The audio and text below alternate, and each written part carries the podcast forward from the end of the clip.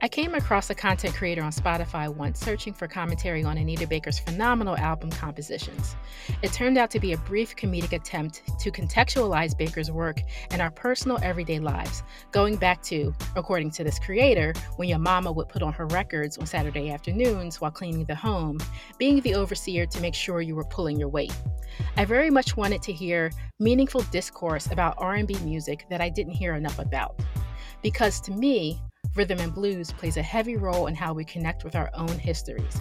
R&B has helped me understand my inner self and the broader black culture that shares in the struggle, faith, and joy of a complex existence. R&B music has brought profound joy into my life, starting with my earliest memories as a child in the backseat of my parents' car, taking long road trips where my dad played us his R&B mixtapes everything from Motown to Aretha Franklin to James Brown to Betty Swann to the Isley Brothers to the Spinners to the Gap Band to the O'Jays played on those mixtapes. I remember those car rides and those mixtapes more than the actual places we visited sometimes. I learned so much from my parents listening to this music. The joy in their voices as they connected songs with stories and memories, I soaked it all in. Every chorus, every hook, every melody and shout. These soulful singers felt like some of my earliest teachers, shaping my understanding of the world love and romance, joy and pain, and everything in between. R&B music is the first music I've ever loved. It will always be home to me. I'm writer and professor Ashley Blackwell. I'm screenwriter and music enthusiast Robin Shanae. And this is Rhythm and Schooled. Breaking down 90s R&B one year at a time. Episode 0 The Introlude.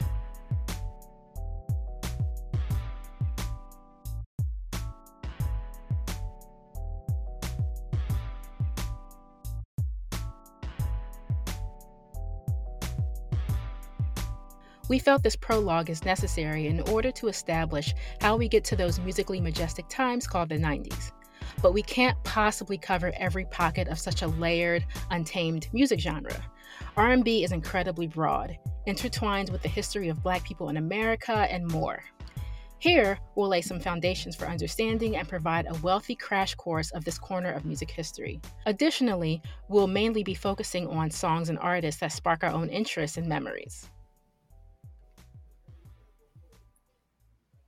We start our journey with the blues, which is a music Black Americans are often associated with creating and establishing as a distinctive art form originating in the United States.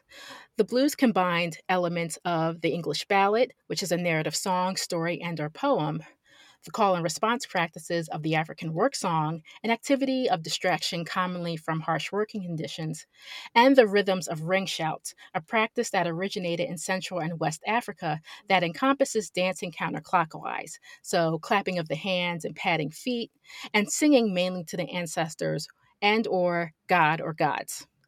In the Americas, enslaved Africans practiced ring shouts primarily for religious purposes, blending motherland traditions passed down with newer Christian fundamentals. One person establishes the call and response orders, and another would rhythmically beat the floor with wood or a broom to provide the rhythm.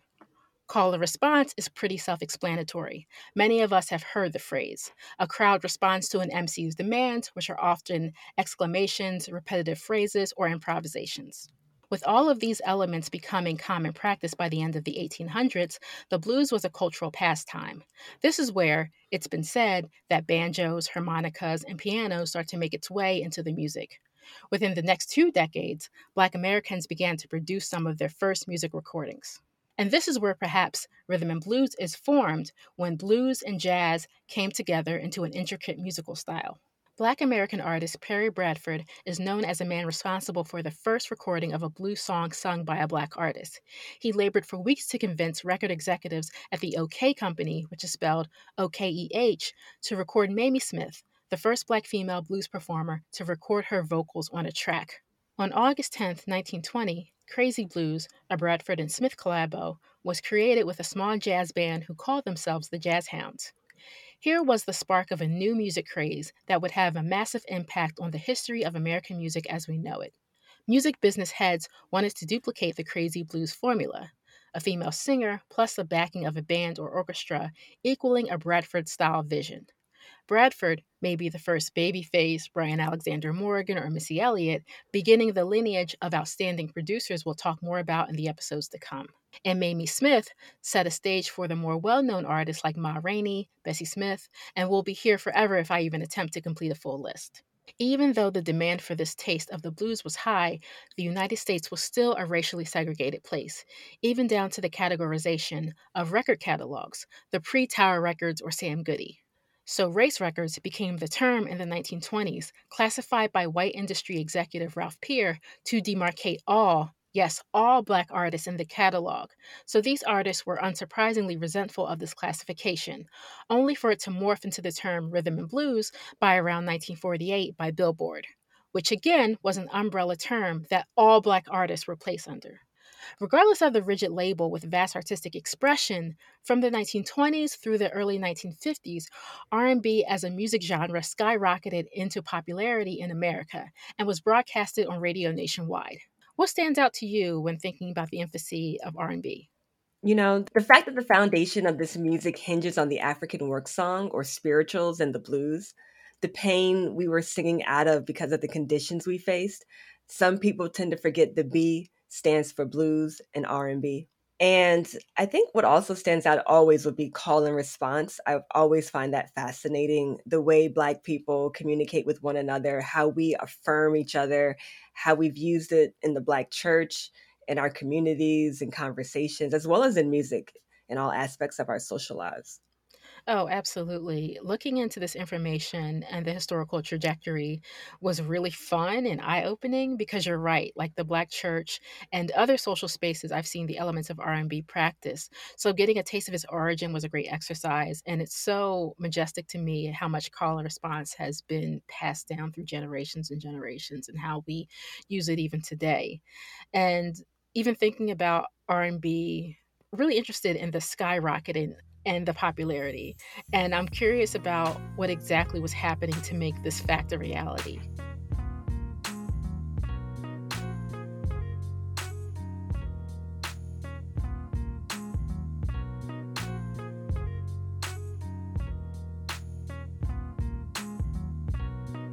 Well, in the late 1940s, Prominent record producer Jerry Wexler is credited with coining the term rhythm and blues as a marketing tool, despite the phrase being used since the early 40s when it replaced the term race records, as you'd mentioned.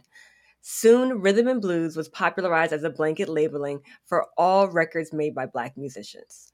Early originators of the rhythm and blues sound are artists like Louis Jordan, Big Joe Turner, LaVern Baker, and Percy Mayfield. And specifically, Louis Jordan is credited with making one of the first rhythm and blues songs. Also important to name Fats Domino and Little Richard, Bo Diddley, Ruth Brown as part of these origins, and doo-wop groups like the Orioles and the Ravens as being early innovators. By the early to mid 1950s, rhythm and blues started to become even more popularized as a genre, becoming a major influence on rock and roll during this time too. According to music scholar Lawrence N. Redd, the terms R&B and rock and roll were used interchangeably until about 1957. But did you know it was recording artist Ray Charles who was often most credited with pioneering the soul music sound during the 1950s, combining blues, jazz, rhythm and blues with gospel stylings. The song is called What I'd Say and it changed everything. It was an improvised song Ray Charles made up on the spot with the Raelettes while on tour in 1959.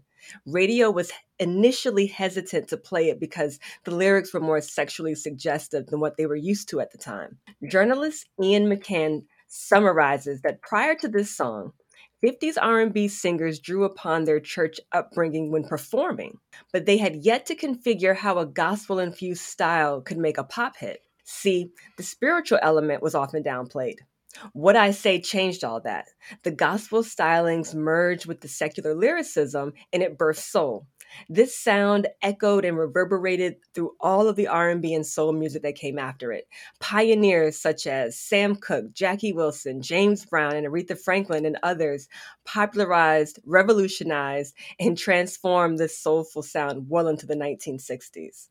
I feel this is such a complicated line of discourse because it seems historically if creators aren't doing the naming, the naming takes on the connotations of the namer, and the essence of what the genre is is stripped, and then perhaps artists are mislabeled, and credit is not given to the actual creators. So that's what really stands out to me about this particular time period. Like all of the folks you mentioned are pioneers and creators of the genre. They all brought something a little different and added to the pot to enrich what it is. But you've articulated this so much better during some of our earlier conversations that we've had even prior to this podcast. Yeah, I mean, despite what's been written down and passed down, I think it's really difficult to draw this like very linear line as to who invented soul or who transformed it, even who really popularized it. I do believe Ray Charles took the genre to another level with how he created this gospel-fied R&B like he's basically singing about sex, but it sounds churchy, which was super controversial during this time. and to your point, so many hands were stirring in that pot and adding more dimensions to the genre and expanding upon it and constantly pushing it forward. I'm curious, who are you most familiar with during this era? So the main artist I grew up listening to because my mother is is James Brown. And mm. you know, during the 90s when we were like buying up CDs like hotcakes, you know, she bought the greatest hits album. And so I started listening to that. It was hers, but I just wanted I wanted to listen to it more myself on my per, on my own personal time. So when I was a teenager, I loved songs like Please Please Please, Hot Pants, The Payback, Papa Don't Take No Mess. And I know these uh, songs kind of transcend the decades and go throughout, but um, James Brown is is one of those pioneers and one of those kind of godfathers in a sense. And but there were so many more like artists over the years as I started to like learn about more about this music. I grew up listening to James Brown as well because my father's a big fan. Um, I also grew up loving Sam Cooke as well because of my dad and Ray Charles. And my mom is a really big fan of Ray Charles. She just loves his voice. I remember um, both of my grandfathers mentioning folks like Lloyd Price and Fats Domino and Ruth Brown. There were so many there at the beginning. I adore Little Richard. And I wanted to mention some doo-wop groups like Frankie Lymon and the Teenagers and the Drifters who contributed to the sound of early R&B and they just made some really great enduring music. Oh, I could be here all day talking about those. These are real legacies with influence on how we think about the music, the business, and even the world. And this seems to be just the beginning.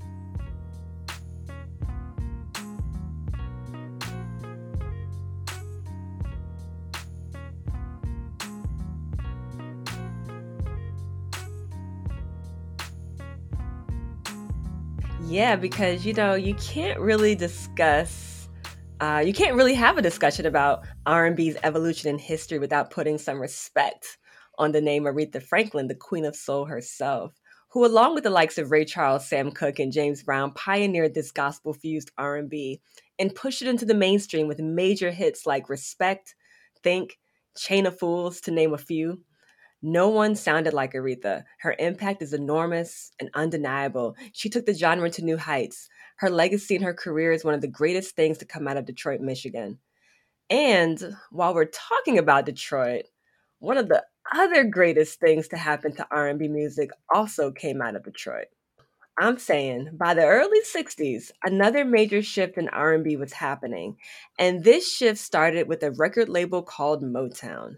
The Detroit based label headed by Berry Gordy commercialized and universalized the sound of R&B, changing and transforming not just R&B but pop music as we know it. Again, journalist Ian McCann states, quote, Motown broke the color barrier and found fans of every race and creed. But it was not just down to brilliant music. The company went out of its way to build an audience wider than any black label had ever found, yet achieved this while retaining all these soulful qualities. End quote. The songs were catchy and harmonic with very memorable hooks and melodies. During a time of civil unrest in America, Motown was seen as a unifier and a beacon of hope. Motown's crossover success was demonstrated in numerous ways, such as establishing a publishing house, reaching international audiences, and expanding into film and television. The golden age of Motown was unprecedented. Never had black R&B artists crossed over to the pop charts at this magnitude. Responsible for this crossover success was not only Gordy's obsession with hit making, but also having an incredible collection of songwriters such as Smokey mm. Robinson, Holland Dozier Holland, and Norman Whitfield. And we can't forget the brilliant backing band, the Funk Brothers, who helped shape the unique sound of artists that they were playing for. Many of the songs of Motown are omnipresent in our daily lives. They are in TV shows and movies to this day. It almost feels like you were born knowing these songs. I can't tell you the first time I heard My Girl by the Temptations or Please Mr. Postman by the Marvelettes, but I know every word, and I'm sure you do too. Motown's multi generational reach is unlike anything we've ever seen musically from any other label. Some of the biggest artists in the world came from Motown Michael Jackson, Stevie Wonder, Marvin Gaye, Diana Ross, and Rick James, to name a few. And, you know, I recently watched a romantic comedy called Set It Up that came out a few years ago. And get this Martha Reeves and the Vandellas, Nowhere to Run was the opening song. so, Ashley, tell me what are some of your favorite Motown songs? I mean, how many? Again, we'll be here all day. There are too many. There are way too many favorites to name. I'm mad I have to pick any but off the top of my head, some of the first Motown songs I remember hearing is Martha and the Vandellas Dancing in the Street, uh, Smokey Robinson and the Miracles Tears of a Clown. Those are the first two I remember. But of course, along the way came the plethora of other Marvin Gaye, the Jackson 5 mm-hmm. I mean, I, I don't know where to start because it's, it's Motown so ubiquitous. Oh yeah. I mean, I have a lot of favorites too. I mean, off the top of my head, I can say Smokey Robinson, The Miracles, Ooh Baby Baby, You Really Got a Hold on Me. I mean, these songs remind you why Bob Dylan actually called Smokey Robinson America's greatest living poet. I love Don't Mess with Bill by the Marvelettes, You Keep Me Hanging On by the Supremes, all of what Marvin Gaye did with Motown. And you can't forget Stevie Wonder and those incredible right. albums, right? Like, whew, his entire catalog. Yeah. And then you have the Temptation, the Four Tops. There's just so many hits. So yeah, hard for me to name favorites too. I think I'm most impressed by the fact that Gordy succeeded in making Motown timeless. Like that's I mean, he had a vision and and boom. yeah, he executed that vision 10 times, a million times over, right? It's important to note Motown is an actual label and not just a sound or an era. I notice folks may not realize this because of how we speak of Motown and how the tremendous amount of music that came out of the label, but Motown wasn't the only label making R&B at the time.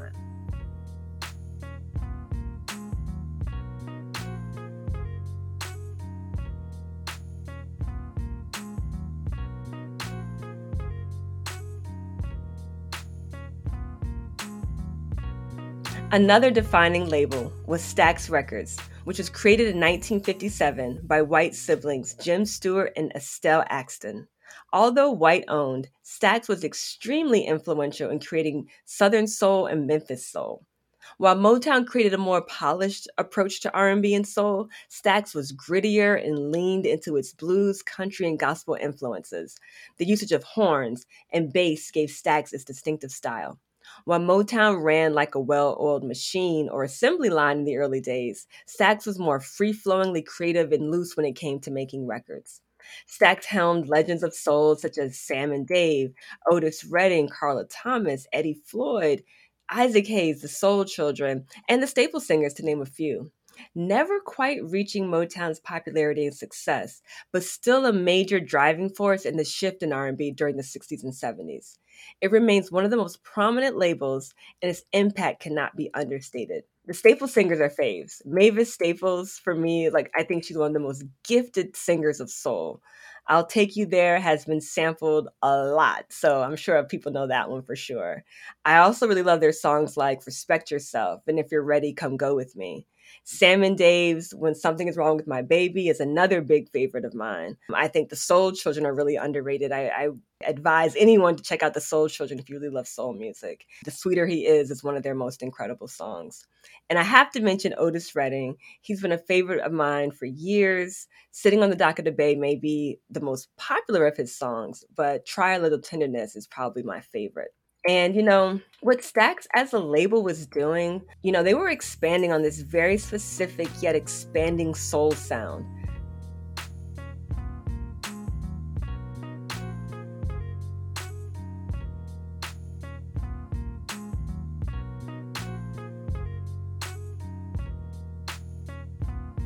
Bill Gavin wrote that soul was or is, quote, a deeply felt expression of a mature emotion as opposed to a typical teenage preoccupation with first love and its attendant frustrations, end quote. So, from the grit of gospel and the roots of Southern rural living towards the liberation of Black people, you have soul music, a clash of crafted instrumentation, improvisation, cultural and visual performativity, smooth vocal techniques, and the progression of harmonic crescendos. The meat of the songs, smothered in Black vernacular consciousness and spiritual inspiration. These are the components that arrived on the soul tracks that these R&B singers were laying. In the 1970s, soul was what the Black listening audience wanted and gained a presence in the national imagination by the end of the decade. But how does this happen? So let's go back to the 1930s for a second, where the inklings of soul were sprinkled into the R&B and jazz records of the time. So that spiritual connection to all forms of church and worship is practically impossible to refuse in this musical expression. Then in the United States after World War II, gospel or spiritual music prospered commercially. So this is where we have Mahalia Jackson and Sister Rosetta Tharpe were now names known far and wide along with R&B and gospel, rode the heavens towards commercial levels of recognition. The term itself, soul, made multiple appearances in black culture in the 1960s, also becoming a mainstream standard for retail outlets, on radio. Soul was gaining traction to have as much pop and crossover appeal as Motown because of artists like Solomon Burke and James Brown. Speaking of widespread commercial appeal, cross cultural influence was hard to ignore too, as Blue Eyed Soul comes through strong and heavy. So, Blue Eyed Soul is basically white American and white British singing acts mainly following the musical template set by soul music and doing so successfully sometimes. What's up, Bobby Caldwell? so, crossover soul records were a hot commodity. Um, again, we also have Gladys Knight and the Pips, Every Beat of My Heart, and Lee Dorsey's Ya Ya. Practically all major labels wanted a piece of what soul could offer. Music historian Craig Seymour tweeted that a quote 1972 harvard study encouraged major record companies to invest in soul music and that became to the detriment of many independent black labels end quote scholar brian ward contends quote the demands of the Black audience for more explicit racial and social commentary in soul lyrics coincided with the industry's recognition that not only was this a necessity in order to maintain credibility and sales among Black consumers whose collective annual income was in the millions by the early 1970s, but that such songs would not automatically alienate the white market. Interesting. Hmm. So, soul in the 1970s was quite the force. Just some of my personal favorites are The Impressions, Moving On Up, Harold Melvin and the Blue Notes, Wake Up Everybody, The Isley Brothers, Harvest for the World. Oh, I love that song so dearly. and James Brown's is Say It Loud. So, self love, black pride, the daily grind, balance with a little bit of tenderness were on the menu with work like this. Soul's overt global impact perhaps set a business standard we would later see in the pockets of music and culture such as hip hop. 70s soul is vast. I love everyone you mentioned, all those songs. I also love what Donnie and Curtis Mayfield were doing at the time. Gladys Knight and Aretha Franklin made some of their best music on soundtracks for Claudine and uh, Sparkle, respectively. All of Stevie Wonder's 70s era work is tremendous. I consider him a truly defining artist of this period. I think for some generations, another uh, family favorite of mine is Stevie Wonder's song "In the Key of Life," which I know is a probably Mm. definitive soul record for a lot of people. And it's only recently that I've listened to like the whole album, like from track one to the last track Mm. entirely, and it's quite it's quite the experience. So yes, Stevie. I want to. I just wanted to mention that Stevie Wonder is a definitive standout for me as well. Oh, yes. And I gotta mention, like, I love, love, love those 70s male vocal groups like the Spinners, the Delphonics, the Stylistics. And, you know, when we're speaking of the Spinners, the Delphonics, and the Stylistics, we are speaking of this very particular, very significant location and sound, which we call Philly Soul. And Ashley, I don't think I know anyone more capable than you to give us the facts on the sound of Philadelphia. Well, I'm going to be real here to begin. That Philadelphia, in my experience, It's a little insecure when it comes to the arts. Eclipsed by the worldly impact of New York City and outshined by the flamboyance of Los Angeles, Philadelphia sits firmly with other cities in the U.S. as a space rich with influence, but too often forgotten. This energy even extends to our sports scene as the 2018 Eagles rose to become Super Bowl champs, a night the entire city celebrated, and were even riding on the wave of being proudly labeled underdogs. So, in retrospect, Philadelphia's musical roots are so illustrious that sometimes there's a lapse in memory that this is a city that has been a musical haven from Marian Anderson to the entire neo soul movement. With Philly International as a huge landmark for 70s soul, it's an institution that touches even more contemporary musical artists. Even the notorious B.I.G. even lamented about getting pissy drunk listening to stylistic tunes. Philadelphia International Records, a South Broad Street landmark in the city of the label's namesake, began in 1971 with Kenny Gamble, Leon Huff, and Thom Bell. They joined forces after gaining important insight into the business of music.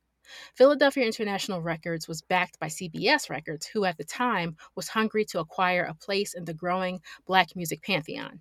Philly International brought in seasoned talent, those who paid their dues and were looking for a boost in their musical profile. These artists were more mature and likely why the phrase grown folks music was born.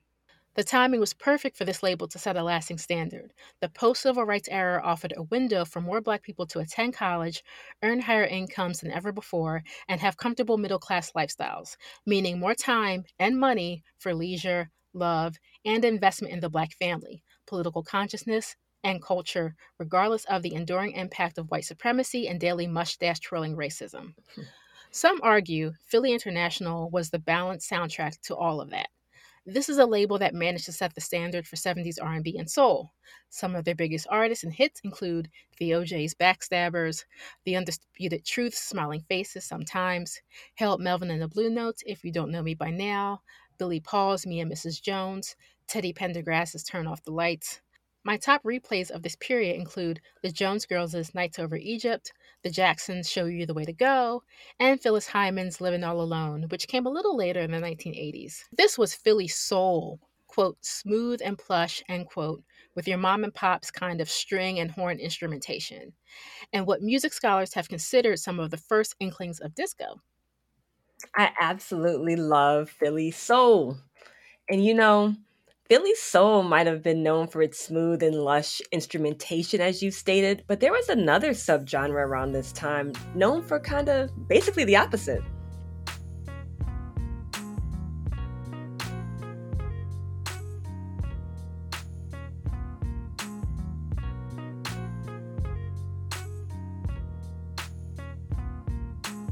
Which is best described as the fun cousin at the cookout, sashaying around the yard, drink in hand, wearing all the bright colors, came in stereo in the late 1960s and 1970s. And we all call them funk, sometimes first accredited to James Brown, known also as the godfather of funk or the new minister of heavy, heavy funk, depending on who you ask. But he may have been the blueprint. What happens with the subgenre just goes out of this world.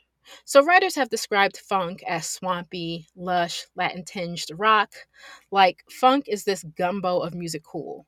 So, this is where we have William Booty Collins, Sly Stone, the Bar-Kays, George Clinton, LaBelle, Betty Davis, and obviously many more took the ideals of creative freedom to planetary levels, parallel universes, and even tapping into African mysticism and Egyptology as a reclamation, but also maybe a declaration of status as strange Black people in a world that already considers us strange. The word itself often saddled with negative connotations that neither black nor white people were pretty fond of. Because funk was unkempt, untamed, or mm. quote, ghetto, not a respectable way of being. Because of this, funk was kept out of the mainstream. According to writer Brian Ward, quote, the word and the music reeked of earthiness, blood, sweat, and semen, and proudly proclaimed its connection to the essential forces of human, but more particularly Black existence, end quote. So, funk was one of the many examples of Black Americans negating denigration and cultivating a liberatory identity. Further, writers and scholars insist that funk is extreme talk, style, partying, and behavior in the records and performances. Basically, funk is the extreme of everything. It is, quote, deliberate confusion of uninhibited soulful behavior. It is a deliberate reaction to and rejection of the traditional Western world's predilection for formality, pretense, and self repression. It is an ego trip, an escape from daily life and alt culture within an already marginalized culture. End quote. Additionally, Funk's antics were perhaps a Trojan horse for the lyrical content that challenged accepted norms of society, that was an, quote, apocalyptic, mythical approach to protest and its critique of economic and social issues such as urban blight, the nuclear threat, and governmental neglect, end quote. Scholars have noted that funk music was but a countercultural protest to the remaining social problems that persisted post civil rights, but also optimistic. So, funk was the sound of the young, black, poor, and working class community that sifted through the ashes of euphoria of the civil rights movement. But it was also that cousin who grabbed your hand for a lesson on real music. Funk was special to me growing up because I grew up in a Jones generation household. So the post baby boomers that you better not dare call Gen X, Generation Jones, technically a baby boomer subgroup were the teenagers of the 1970s, more likely to come from two income households, witnesses to the fade of the post World War II optimism, the economic turmoil that followed, and a surge in independence of their own destinies. So this group surely had the whole spirit of funk wild and free with this unwavering work ethic, even when they decided to skip school. It was these teenagers, like my mom, that sought funk as one of their generation milestones. It was that thing that spoke to exactly what they were. The soundtrack at the basement dance parties was Earth, Wind, and Fire. It was Bootsy Collins. It was Rick James. It was James Brown. Again, Brass Construction, Rufus and Chaka Khan, Tower of Power, and way too many more artists to name because this woman stayed at a concert during this period. I just I mean, she spent all this is the genesis of me. music, funk, music in general, R&B is what brought my parents together. This is kind of the period in where they were kind of like crossing paths before they met. It's so fascinating. I mean, my mom is a regular baby boomer. She she's the regular old baby boomers, but funk was also her thing as well. So like, it's always been her favorite music. She's a huge funk fan you know just that I, I, like i always say that free spirit kind of music is how i look at funk. And so we you know she loved parliament and rick james and earth wind and fire and chaka khan. They were like always in heavy rotation. It seems like these landmarks of r&b get more and more subversive in opposition of where society was at their respective moments which is a momentum that absolutely does not slow down as we reach another certain peak in the 70s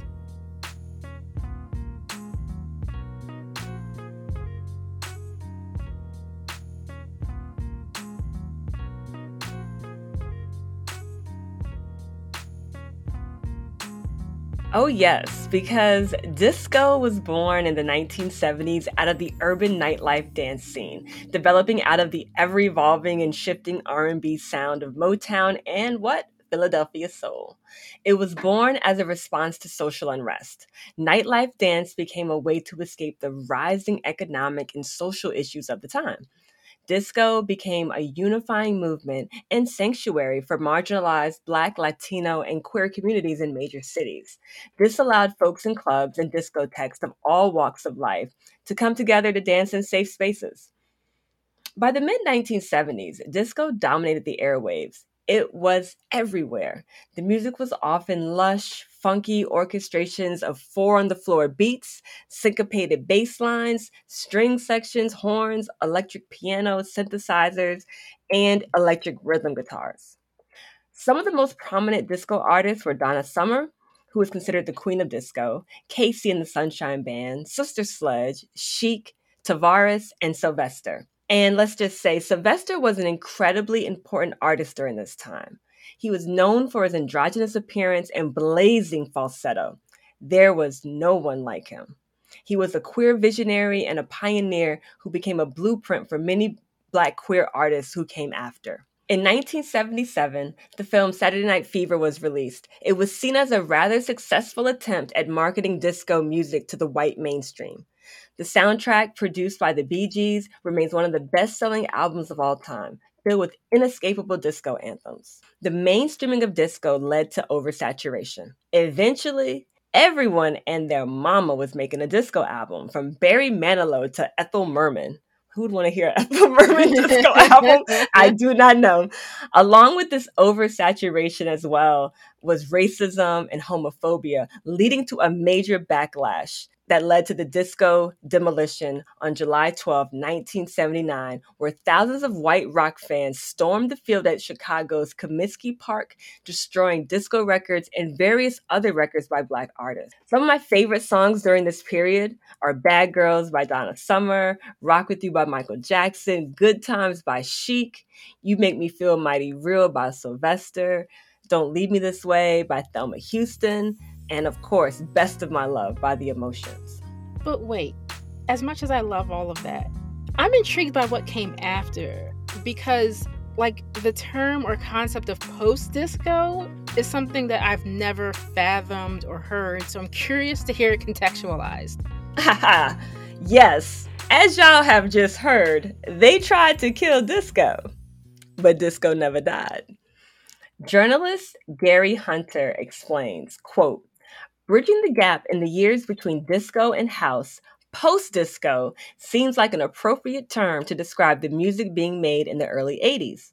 Not only does it capture the temporal aspect of the music that was made mainly in the first half of the decade, it also represents the desire to go beyond the constraints of disco. It may not sound like it now, but this was a hugely creative, innovative time in music. Proto house, boogie, funk, and modern soul from New York to Tokyo.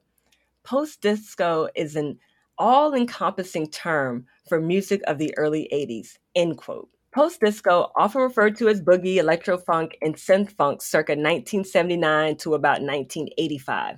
Some of the most popular recording artists during this era were D Train, Patrice Rushen, Kashif, Teena Marie, Evelyn Champagne King, and Cheryl Lynn. Pop stars like Michael Jackson, Prince, and Madonna also had early success during this post disco era with songs like Wanna Be Starting Something, I Wanna Be Your Lover, and Holiday, respectively. I absolutely love the post disco boogie era of the early 1980s. As a kid, this was the music I remember hearing most because my parents, who loved to have a good time, loved this music. Evelyn Champagne King's I'm in Love was played constantly in my home. My dad was obsessed with that song. And where, oh, where would any of us be without Lady T, aka Teena Marie? Yes. He is perhaps my favorite from this era, and I Need Your Lovin' is a big time favorite. I can't remember a cookout, a gathering, or a family reunion where this music wasn't playing. And honestly, we're still playing post disco at the functions now. Wait, so why does post disco get overlooked? Girl, the mainstream does not care about black folks having a good time. Post disco is an extension of the 70s disco sound. It wasn't discussed heavily because it is a part of 80s R&B. And you know, they never hardly ever want to talk about 80s R&B. So, okay, so this is another puzzle I cannot solve. How does a whole decade just get lost in the black music shuffle? To find substantial context, I feel like one has to do a bit of digging and sharp speculating. Indeed. Despite the fact that 80s R&B was a fruitful and tremendously significant period for R&B, there is very little mainstream mention of its impact and importance outside of the black superstars like Michael, Prince, Janet, Bobby Brown, and its subgenres like New Jack Swing and formats like The Quiet Storm. 80s R&B is often treated as if it never really happened. You know, I've racked my brain as to why so little is said about 80s R&B, in the mainstream particularly. I mean, yes, there are a few notable books, but not much. Thankfully, shows like Unsung on TV One try to fill the void. I noticed early on when I'm watching Unsung, it focuses a lot on 80s artists. Um, they seem to be massively underappreciated. I mean, the 80s was such a unique and dynamic period for R&B music. Lush, sultry jams by folks like Freddie Jackson and Stephanie Mills and Phyllis Hyman, with groups like Levert and DeBarge making classics at this time. I mean, the music of DeBarge has been a staple in hip hop. You had bands during this era too. You had Cameo and Midnight Star and Maze featuring Frankie Beverly.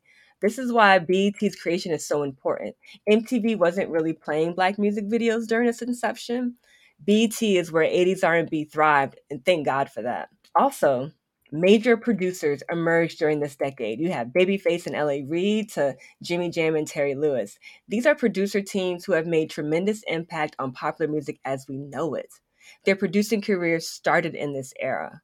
Also, some huge R&B artists who were already legends, like Aretha Franklin, Gladys Knight, and Stevie Wonder, redefined their careers in this period. I would love for 80s R&B to be given the same heightened visibility and appreciation for our in R&B that we give to the 60s, 70s and 90s. Let me just say this. This era is a defining feature of my childhood and I take it very seriously. and so when we talk about 80s R&B, we got to talk about what might have been the most significant and influential radio format that it, that thrived in this era. I'm talking about the Quiet Storm.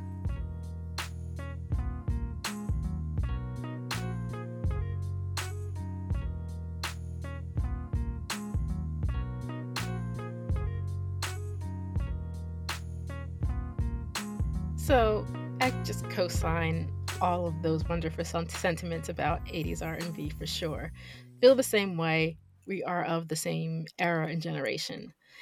And that also includes Quiet Storm. Quiet Storm for me is this special place on the radio airwaves, a program that comforted my never wavering sensibilities. More than any FM experience, it is one encased vividly in my own recollections of moments past. I grew up with WDAS in Philadelphia. I knew when 7 p.m. arrived on weeknights because I'd hear Tony Brown's deep, smooth voice, and with certainty, he played Luther Vandross's Creepin' within the first hour. It was the cool down after a bustling city day. It was dusk after a rain shower the pink skies accentuating the swift passing of row homes and corner stores as a passenger in my mother's car on the way home.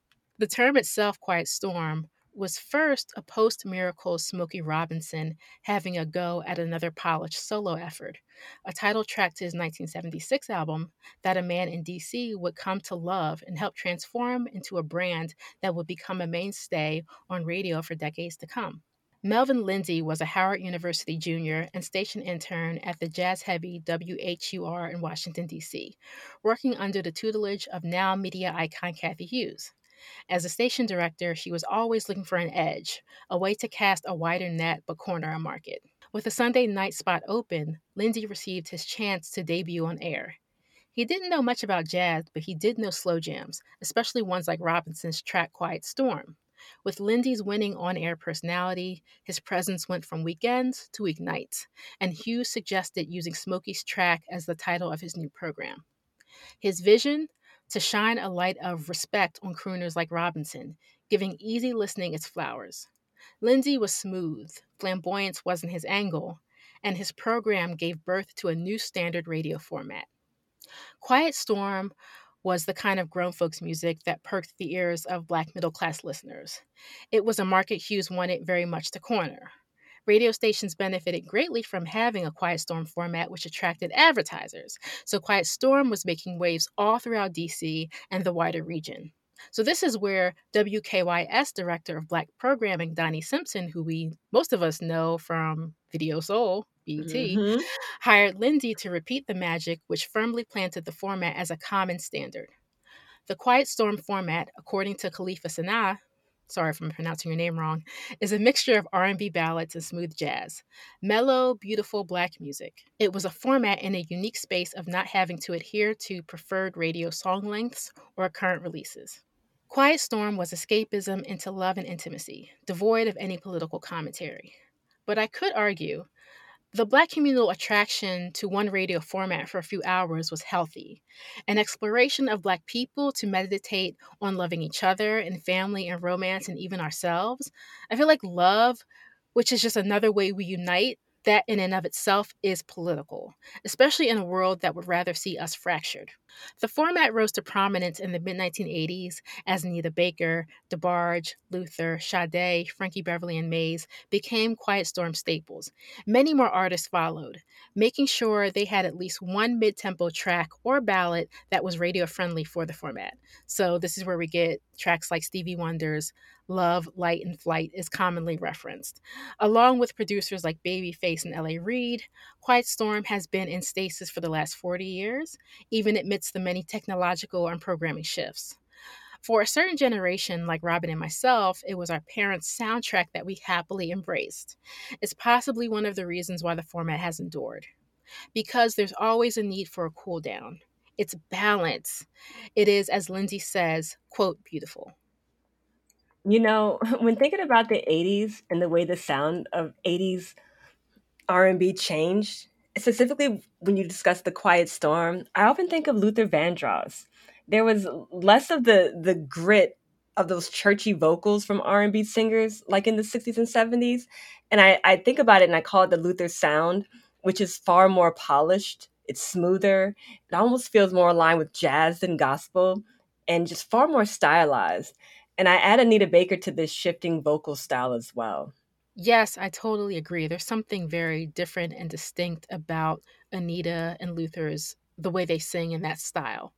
And what's so interesting about the 80s is you have the quiet storm as like this kind of symbol of black middle class aspirations, but the sound that was capturing ears of black youth during this time was something called New Jack Swing.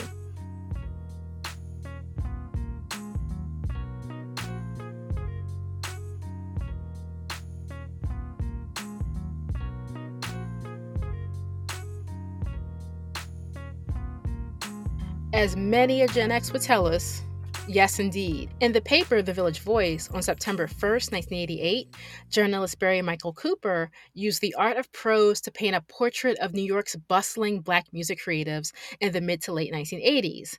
In the soup of endless lines of Apollo patrons in shiny biker shorts, gold door knockers, and the ever persistent quote fad of rap music, loomed a sound that quite literally demanded the rhythmically blessed to bop along to and find the beat while crooning memorable choruses that evoked old school melodies with new school attitude.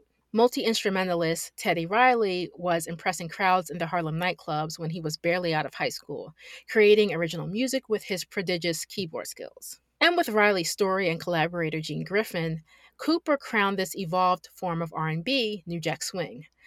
Riley's musical genius incorporates bass lines, strings, multi level percussion tracks, and computerized samples from James Brown and Stax Records all at once. It was like P Funk, Kraftwerk, and the New York Philharmonic merging. Mm-hmm. To be more accurate, New Jack Swing is swinging drum beats, danceable bass lines, group backing vocals, classic funk, and soul samples. So, New Jack Swing era hits include Johnny Kemp's Just Got Paid, Johnny Gill's Rub You the Right Way, Ralph Tresvant's Sensitivity, Babyface's, It's No Crime, Heavy D and the Boys' We Got Our Own Thing, New Edition's, If It Isn't Love, Jodeci, Forever My Lady, Christopher Williams, I'm Dreaming, Janet Jackson's Control and Rhythm Nation 1814 albums, En Vogue's Hold On, Karyn White's Secret Rendezvous, and Whitney Houston's I'm Your Baby Tonight. And those are just obviously just a few. And who could forget the Whitney appointed king of R&B, Bobby Brown the former and current at once New Edition member and blockbuster solo artist who actively sought out the sound of Black youth during this late 1980s period. Brown was hip hop, but he could also sing his butt off. So Griffin produced Brown's single, My Prerogative, which, along with his album Don't Be Cruel, helped popularize New Jack Swing. Throw in Michael Jackson's 1991 Dangerous album, a heavy Teddy Riley production, it is the all-time highest grossing New Jack Swing record. So, this trip to the times and landmarks of R&B seems to bring us into discussing a decade that quite literally combines all in every piece of the genre established thus far, I feel. R&B stank is everywhere, yet it's pretty underpublished and historically underdocumented as a genre of popular music.